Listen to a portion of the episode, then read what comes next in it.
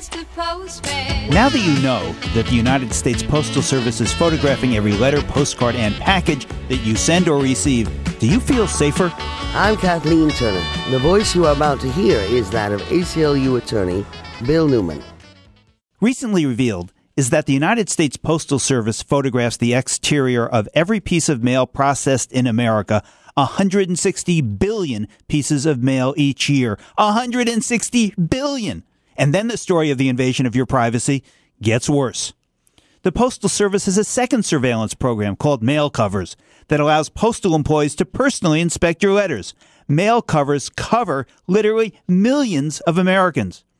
Put the two post office programs together, and what you have is proof that the post office may well be surveilling you and your mail as much and as intensely as the National Security Agency is surveilling and tracking your position in phone calls and emails and Google searches and E-ZPass transactions and texts and Facebook and Twitter accounts.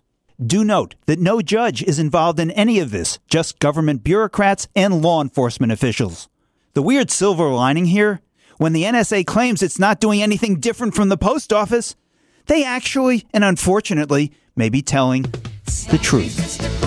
The Civil Liberties Minute is made possible by the ACLU because freedom can't protect itself.